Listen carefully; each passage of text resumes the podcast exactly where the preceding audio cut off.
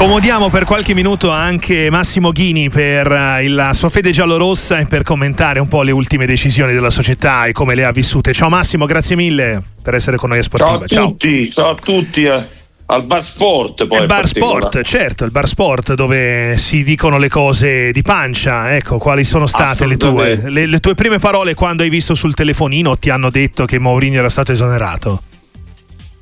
Veramente mi hanno svegliato per dirmi questa cosa.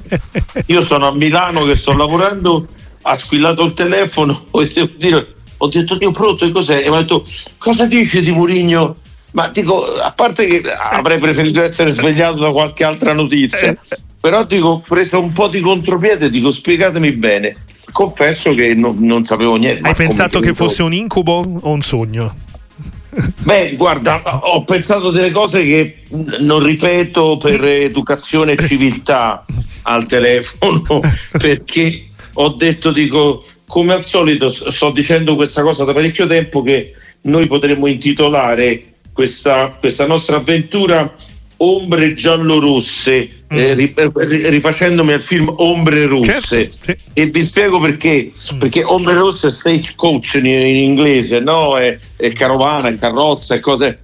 E, e, nel film si vede sempre questa storia di questi che poi arrivano alla stazione di cambio dove cambiano i cavalli e ripartono. Sì. E da noi succede la stessa cosa in ombre giallo-rosse. Cioè, oramai sono anni che arriva qualcuno che sta un po' va via, giocatori che arrivano, stanno un po' e ricambiano e rivanno via. Mm. E quindi se lo dovessi chiamare lo chiamerei appunto invece di ombre rosse, ombre giallo-rosse. Tanto più che non credo il tifoso della Roma Massimo si fosse, eh, avesse come dire, fatto l'idea, fatto la bocca alla partenza di Mourinho a fine anno, ma anticiparla così, ecco, torna un po' il discorso che facevi, sembra quasi farlo apposta.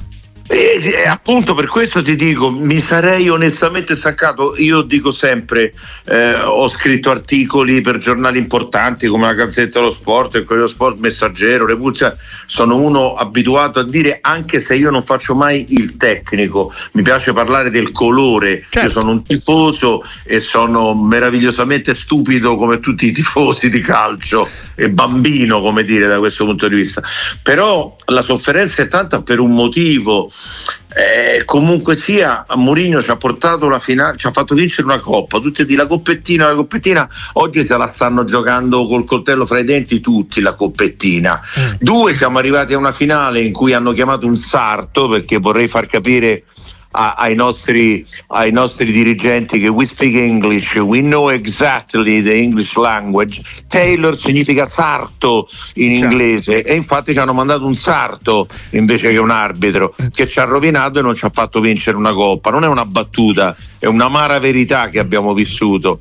Però vedere Murigno che da solo nel garage, come avremmo fatto chiunque, è andato a ricordargli chi è, che come diceva qualcuno ricordati chi è tua madre e chi è tuo padre, senza offesa, insomma, dico ma veramente un personaggio indegno quell'arbitro lì, indegno del gioco del calcio.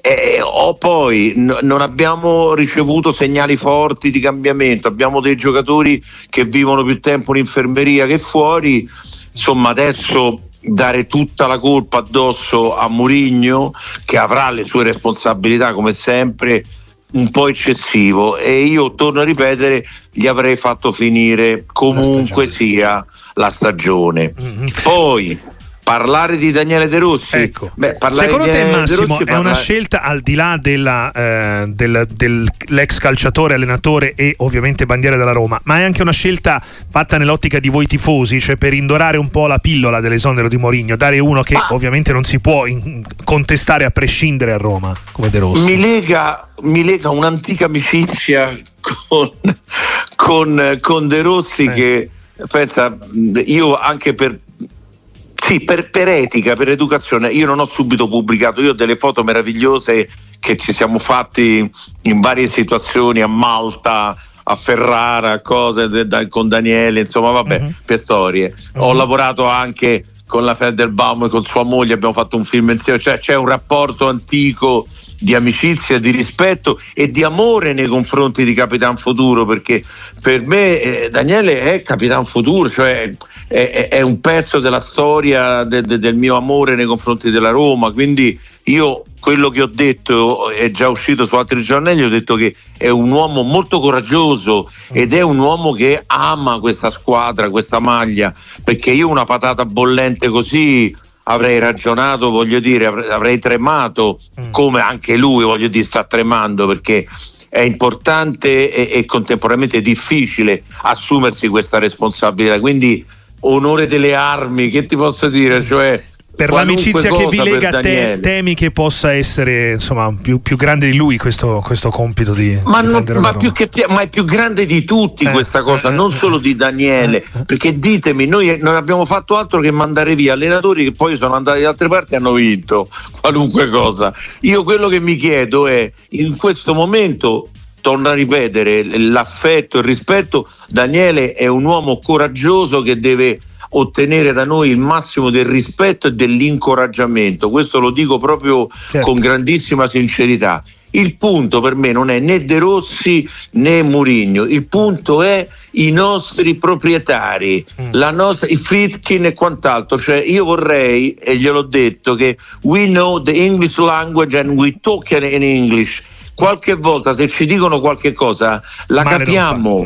ecco, è possibile che, che, che sono anni che uno stava a Boston questi non aprono bocca mai e noi continuiamo sempre a parlarci tra di noi. Cioè Murigno non ha fatto altro che fare questo, no? Sì. Due anni che è stato qui. Ah, questo è ah, vero, eh. questo è vero. Oh, questo detto da ecco. un tifoso è un appello anche ad essere un pochino più vicini e empatici nei Beh, confronti della, della, piazza. Non gli chiediamo che non è che devono fare degli show in televisione ogni volta, ma anche rispetto a questa cosa qui, se si presenta uno lo traduciamo benissimo, riusciamo anche a capirlo in originale, eh. voglio dire.